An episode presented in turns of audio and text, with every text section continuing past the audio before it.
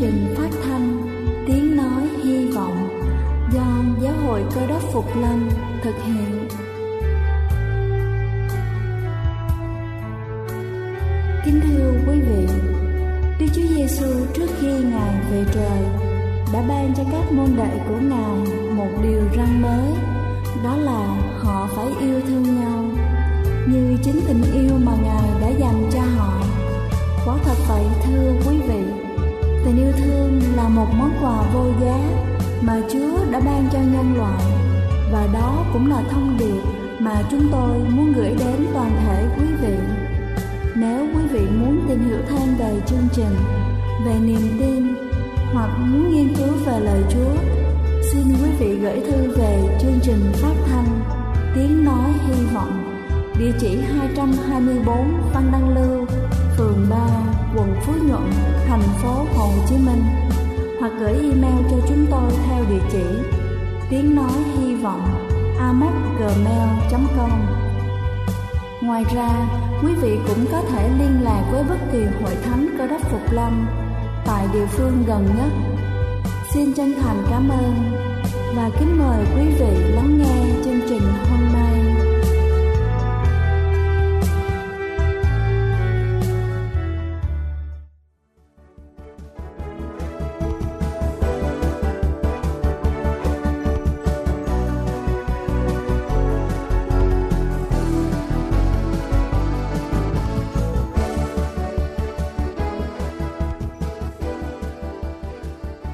Gái kính chào quý vị khán giả trên khắp cả nước. Chắc hẳn mỗi một người trong chúng ta đều rất quen thuộc với câu chuyện David chiến thắng Goliath và không ít lần chúng ta tự hỏi bí quyết nào đã khiến một chàng trai trẻ chưa có kinh nghiệm trượng mạc lại có thể chiến thắng một tên khổng lồ bắt chiến, bắt thắng trước đó. Và dưới đây là những bài học mà chúng ta rút ra từ cuộc đối đầu có một không hai ấy. Thứ nhất là chúng ta nên có một thái độ lạc quan.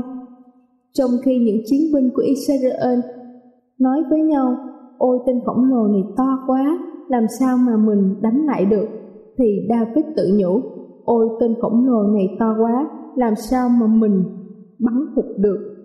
Và chính là thái độ lạc quan ấy đã đem lại cho David lòng can đảm để đối đầu với tên khổng lồ mà mọi người đều khiếp sợ. Hãy cố gắng để luôn có một thái độ lạc quan thay vì nhìn về những khuyết điểm của một ai đó, hãy chú ý đến những ưu điểm của người ấy. Trong một tình huống khó khăn nào đó, hãy tập trung vào những gì mình có thể làm được hơn là những gì mình không thể làm được. Thái độ lạc quan này đã khiến cho David thành công thể nào thì chúng ta cũng chắc chắn rằng nó có thể giúp cho chúng ta thành công trong công việc của mình. Thứ hai đó là tập luyện nhiều sẽ dẫn đến thành công. Để có thể bắn trúng Goliath ngay từ viên đá đầu tiên, trước đó David đã trải qua không ít lần thử rèn. Đó không phải là kết quả của sự tình cờ hay may mắn. Trong lúc chăn chiên, không ít lần David đã đương đầu với những kẻ thù của bầy chàng tâm sự với vua lơ khi tôi tới vua chăn chiên của cha mình hãy có sư tử hay gấu đến tha một con chiên của bầy, thì tôi đuổi theo, đánh nó rút con chiên ra khỏi miệng nó. Hễ nó cất lên cự tôi tôi nắm râu nó, đánh và giết nó đi. Có một giá trị không hề nhỏ trong sự kiên trì rèn luyện bởi tất cả mọi sự thành đạt trong cuộc sống đòi hỏi phải có sự tập luyện. Không có một tay lưng nào có được mà không trải qua nhiều tháng ngày khổ luyện. Thế nhưng, ít khi chúng ta nhận ra điều này, thấy một người bạn có thể chơi một nhạc cụ, ai trong chúng ta cũng thầm ước rằng mình có thể làm được điều đó. Nhưng chỉ một vài buổi tập luyện, rất nhiều người đã bỏ cuộc. Muốn thành thạo ngoại ngữ, giỏi một nhạc cụ, xuất sắc một môn thể thao, biết nhiều về kinh thánh, đòi hỏi rất nhiều thời gian đầu tư. Một doanh nhân từng nói, không có con đường tắt nào dẫn đến sự thành công. Và thứ ba đó là tin tưởng nơi Đức Chúa Trời. Đây chính là điểm nổi bật nhất của David. Bởi chàng trong trận không phải cậy vào khả năng của riêng mình, Dĩ nhiên những điều đó là cần thiết nhưng không mang lại tính quyết định mà chính là nương cậy như quyền năng của Đức Chúa Trời. David bày tỏ niềm tin của mình với vua Saul. Đức Giê-hô-va đã cứu tôi khỏi vố suy tử và khỏi cẳng gấu, ác sẽ cứu tôi khỏi tay người Philippines. Và khi đối diện với tên khổng lồ kinh khiếp, chàng đã dõng dạc tuyên bố David đã cùng người Philippines rằng Ngươi cầm gươm, giáo, lao mà đến cùng ta, còn ta ta nhân danh Đức Giê-hô-va vạn binh mà đến, tức là Đức Chúa Trời của đạo binh Israel. Ngày nay, Đức Giê-hô-va sẽ phó ngươi vào tay ta, ta sẽ giết ngươi. Khắp thế gian sẽ biết rằng Israel có một Đức Chúa Trời, và quân lính này sẽ thấy rằng Đức Giê-hô-va không giải cứu bằng gươm hoặc bằng giáo vì Đức Giê-hô-va là Chúa của chiến trận. Chính niềm tin tuyệt đối nơi Đức Chúa Trời đã giúp David giành được chiến thắng và Đức Chúa Trời mà David nương cậy cũng chính là Đức Chúa Trời mà ngày hôm nay chúng ta thờ phượng. Quý vị và tôi đều mong muốn sự thành công. Vậy, hãy tin tưởng tuyệt đối nơi Đức Chúa Trời. Hãy lắng nghe lời khuyên nhủ của chàng trai trẻ anh hùng cũng hãy khoái lạc vui vẻ nơi Đức Giê-hô-va, vì Ngài sẽ ban cho ngươi điều lòng mình ao ước. Hãy phó thác đường lối mình cho Đức Giê-hô-va và nhờ cậy nơi Ngài thì Ngài sẽ làm thành việc ấy.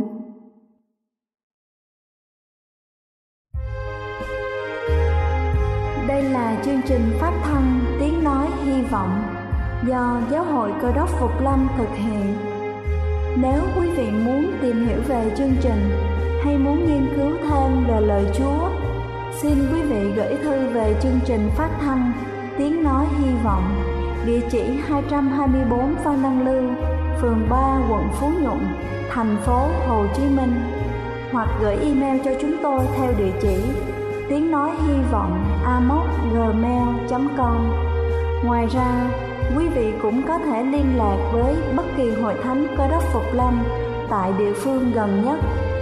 Xin chân thành cảm ơn và kính mời quý vị tiếp tục lắng nghe chương trình hôm nay.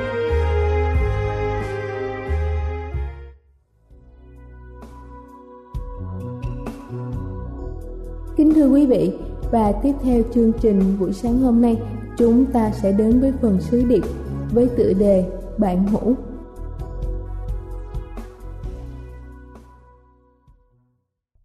Kính thưa quý ông bà và anh chị em thân mến Ai trong chúng ta cũng muốn có những người thân ở bên cạnh mình Và ai trong chúng ta cũng mong muốn có người bạn chia ngọt sẻ bùi? Người bạn chân tình là người sẽ ở bên cạnh chúng ta. Trong khi nhiều người khác thì rời xa chúng ta. Thậm chí người bạn thân á, là họ biết được những cái xấu nhất ở trong tâm hồn chúng ta nhưng không bao giờ từ chối mình mà họ còn tìm cách giúp chúng ta tốt lên mỗi ngày. Thưa quý vị có một đấng biết được tất cả mọi điều riêng tư nhất của chúng ta, nhưng ngài vẫn đứng ở bên cạnh chúng ta.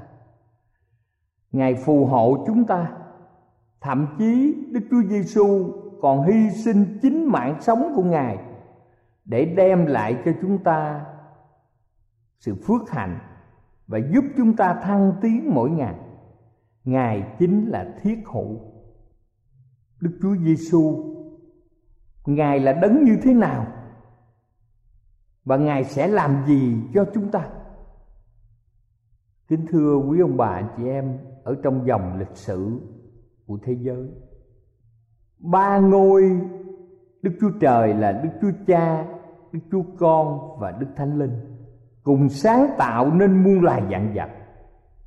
Nhưng trong dòng lịch sử này, vì sự phản nghịch của lucifer, người đã trở thành sa tăng ma quỷ và đức chúa giêsu là ngôi hai vì thương yêu tất cả chúng ta.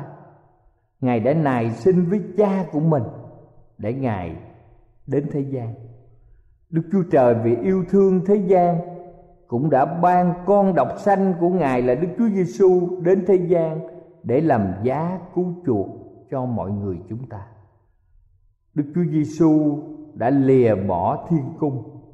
Ngài đến một tinh cầu nhỏ bé là trái đất để cứu chuộc cho tất cả những ai muốn được cứu ở trong đời sống. Kính thưa quý ông bà và anh chị em thương mến, tất cả các tôn giáo ở trên thế giới này đều phải công nhận rằng Đức Chúa Giêsu đã từng hiện hữu ở trên thế gian này. Nếu không phải vì điều đó thì làm sao ở trong chứng minh thư ở trong khai sanh của mỗi người có ngày tháng và năm sinh. Ngày tháng năm sinh này đều khẳng định rằng năm thứ nhất là năm mà Đức Chúa Giêsu đã đến thế gian này. Và cũng rất nhiều tài liệu mà các nhà khảo cổ học tìm thấy đều cho biết rõ ràng về cái thời điểm mà đấng cứu thế đã đến thế gian. Những tài liệu cổ xưa nhất nói về Chúa Giêsu lên đến 24.000 bản tài liệu cổ. Và những sử liệu xưa được viết khoảng 25 năm sau khi Chúa về trời. Với con số sử liệu to lớn như vậy và sự sống lại của Chúa Giêsu khiến chúng ta suy nghĩ, tại sao có người viết nhiều về ngài. Một người xuất thân từ một gia đình làm nghề mộc, không địa vị, tại một làng nhỏ bé. Và chỉ dọn dẹn, rao giảng lẽ thật, chỉ có ba năm rưỡi ở trên trái đất này tại sao?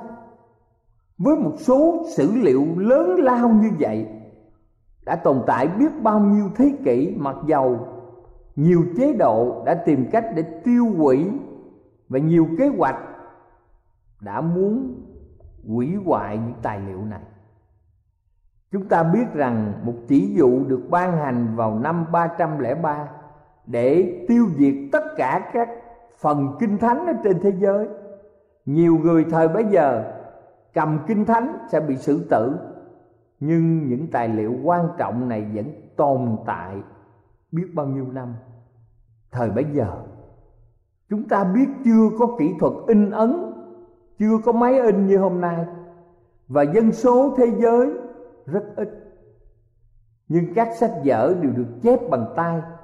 Và động lực nào khiến nhiều người chép nhiều sách bằng tay để nói về đức Chúa Giêsu và chúng ta xem mọi người có được dữ kiện lịch sử nào về đấng cứu thế chúng ta biết rằng những nhà lãnh đạo, dân do thái trong thời đức chúa giêsu là những người họ thù nghịch với lẽ thật của chúa và không hề phủ nhận rằng ngài có khả năng làm phép lạ, nhưng họ cho rằng đức chúa giêsu cậy quyền năng của Satan để làm phép lạ, chứ không phải từ Đức Chúa Trời.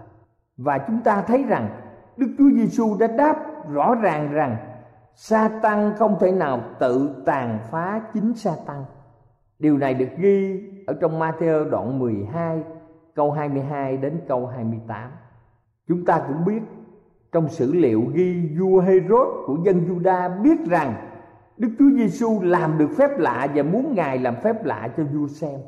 Điều này đã được ghi trong Matthew đoạn 12 câu 1 đến câu 2 hoặc là sách Mát đoạn 6 câu 14 ở trong lịch sử sử gia người Do Thái là Josephus sống vào khoảng từ năm 64 cho đến năm 93 sau Chúa.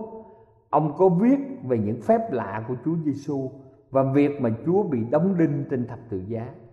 Khi chúng ta xem sách Talmud và những án văn chương của người Do Thái, đều viết rõ ràng những điều sao về Đức Chúa Giêsu như họ nhìn nhận sự hiện hữu của Chúa Giêsu.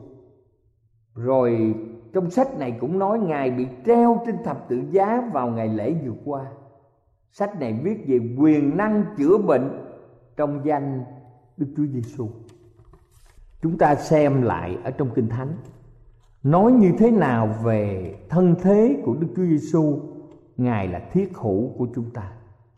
Ở trong Philip đoạn 2 từ câu 5 đến câu 8 Kinh Thánh viết rằng Ngài vốn có hình Đức Chúa Trời, song chẳng coi sự bình đẳng mình với Đức Chúa Trời là sự nên nắm giữ. Chính ngài đã tự bỏ mình đi, lấy hình tôi tớ và trở nên giống như loài người. Ngài đã hiện ra như một người tự hạ mình xuống, dân phục cho đến chết, thậm chí chết trên cây thập tự. Và trong sách văn đoạn 1 từ câu 1 đến câu 3 chúng ta mở trong kinh thánh sách Giăng đoạn 1 từ câu 1 đến câu 3 ban đầu có ngôi lời ngôi lời ở cùng đức chúa trời, và ngôi lời là đức chúa trời. Ban đầu ngài ở cùng đức chúa trời, muôn vật bởi ngài làm nên, chẳng vật chi đã làm nên mà không bởi ngài. Kính thưa quý ông bà chị em, như vậy chúng ta xem xét đức chúa giêsu hạ sanh làm người để với mục đích gì? Trong sách Giăng đoạn 3 câu 17 Kinh Thánh sách Giăng đoạn 3 câu 17 viết như sau. Vả Đức Chúa Trời sai con Ngài xuống thế gian Chẳng phải để đoán xét thế gian đâu, Nhưng hầu cho thế gian nhờ con ấy mà được cứu. Chúng ta tạ ơn Chúa.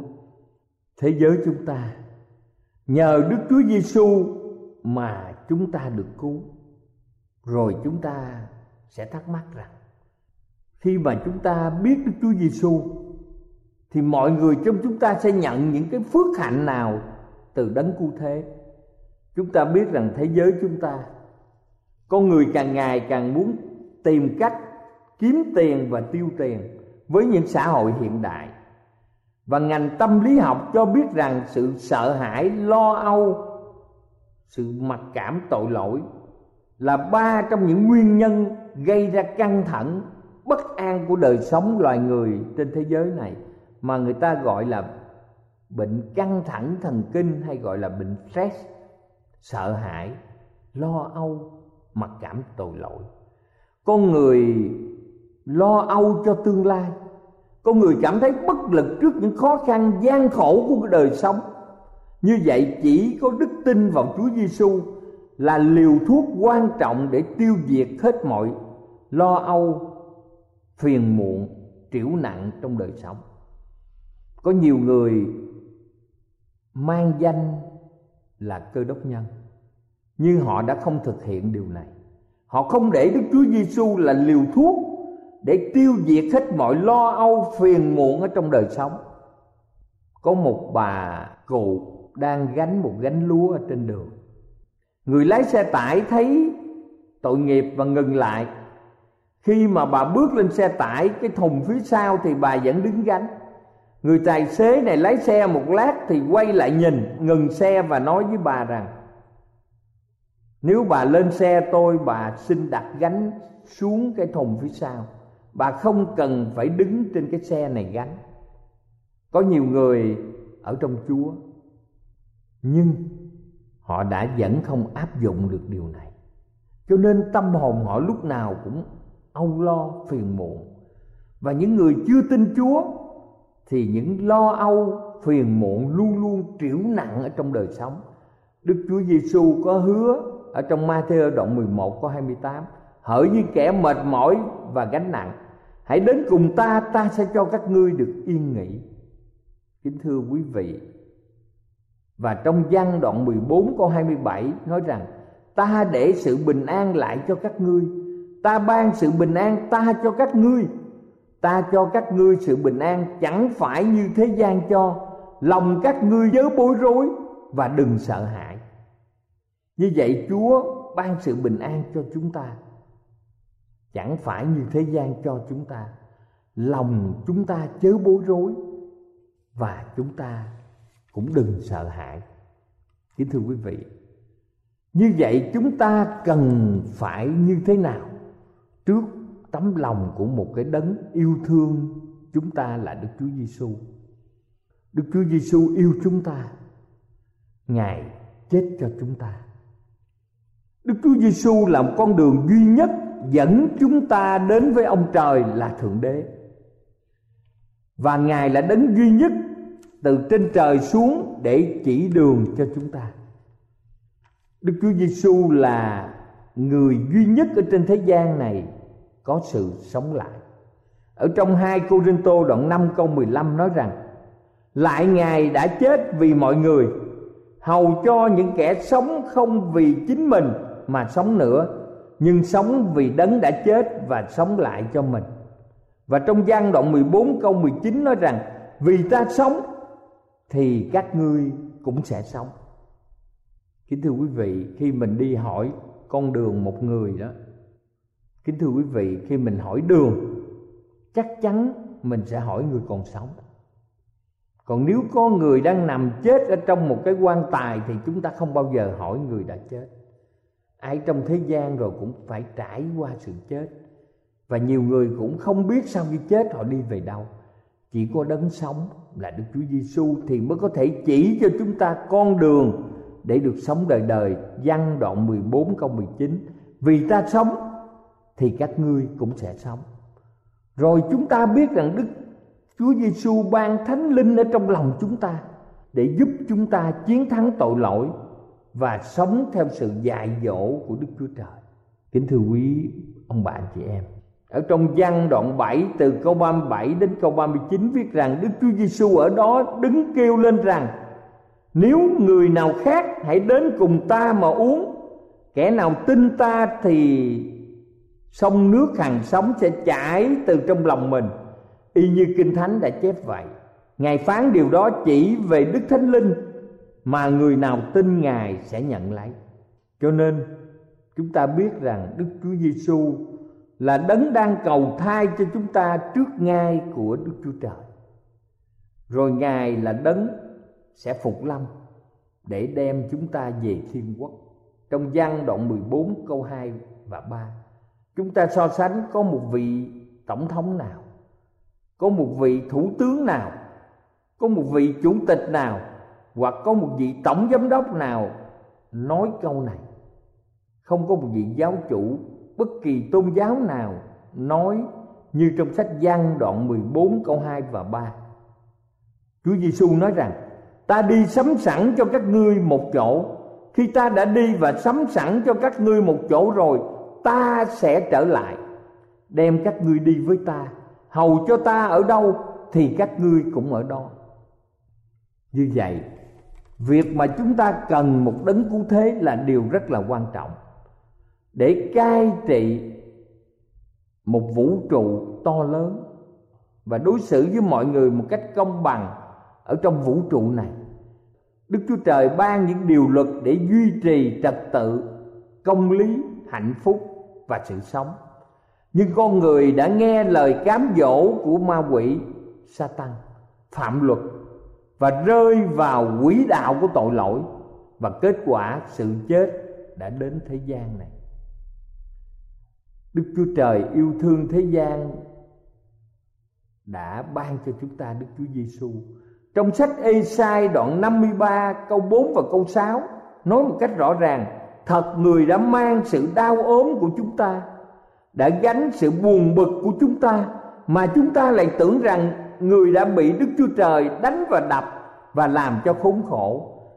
Nhưng người đã vì tội lỗi chúng ta mà bị vết vì sự gian ác chúng ta mà bị thương. Bởi sự sửa phạt người chịu chúng ta được bình an.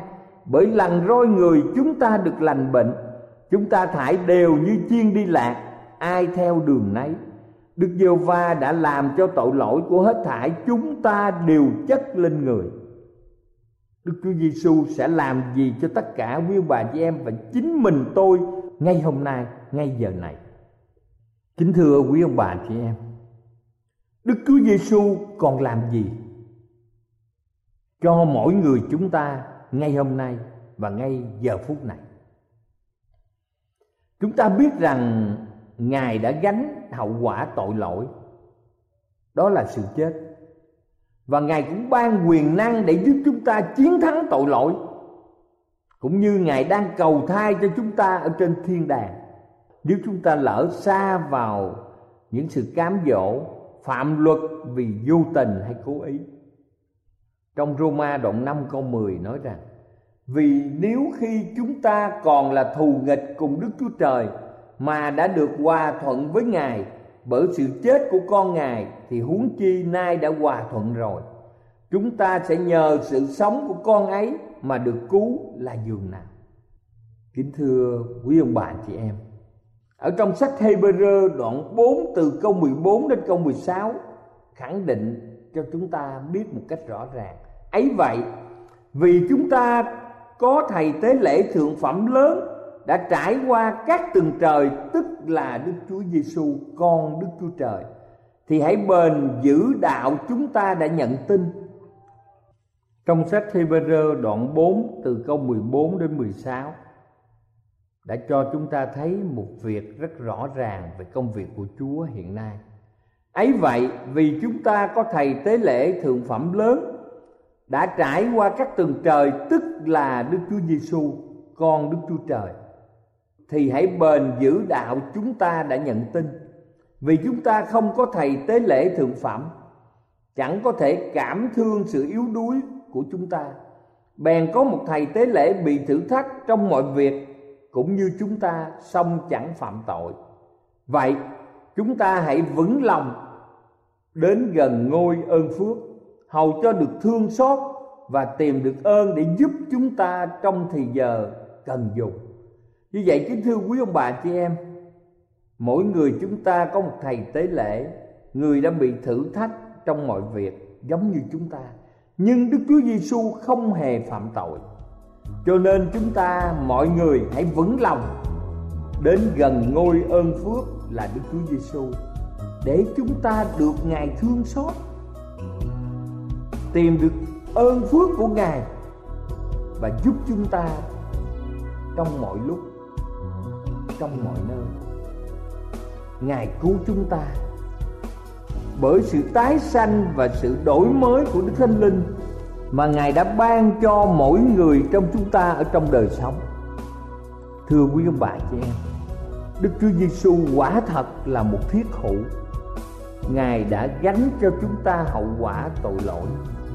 Ngài giúp chúng ta mỗi ngày trên con đường chúng ta trở về với đức chúa trời. Ông trời ngài là đấng toàn năng. Chúng ta tiếp nhận ngài. Vì ngài là đức chúa trời, là đấng cứu rỗi của chúng ta. Cầu chúa luôn luôn ban phủ mọi ơn phước cho cuộc đời của tất cả